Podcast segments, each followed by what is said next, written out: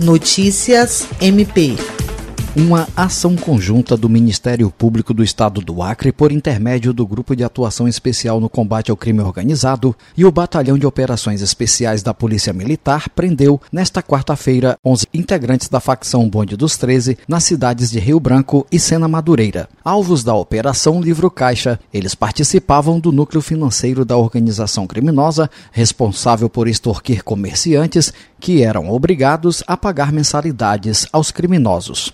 Entre as pessoas presas, cinco são mulheres e ocupavam posição de liderança. O coordenador adjunto do GAECO, promotor de justiça Bernardo Albano, explica que a investigação apontou que eles cobravam valores em troca de uma suposta segurança, segurança esta que era contra-ataques da própria organização criminosa, e que o GAECO conseguiu identificar núcleos responsáveis por fazer essa arrecadação e a contabilidade dos valores. O nome da operação faz referência aos registros da contabilidade da organização criminosa que revelam o crime de extorsão contra comerciantes. Jean Oliveira, para a Agência de Notícias do Ministério Público do Estado do Acre.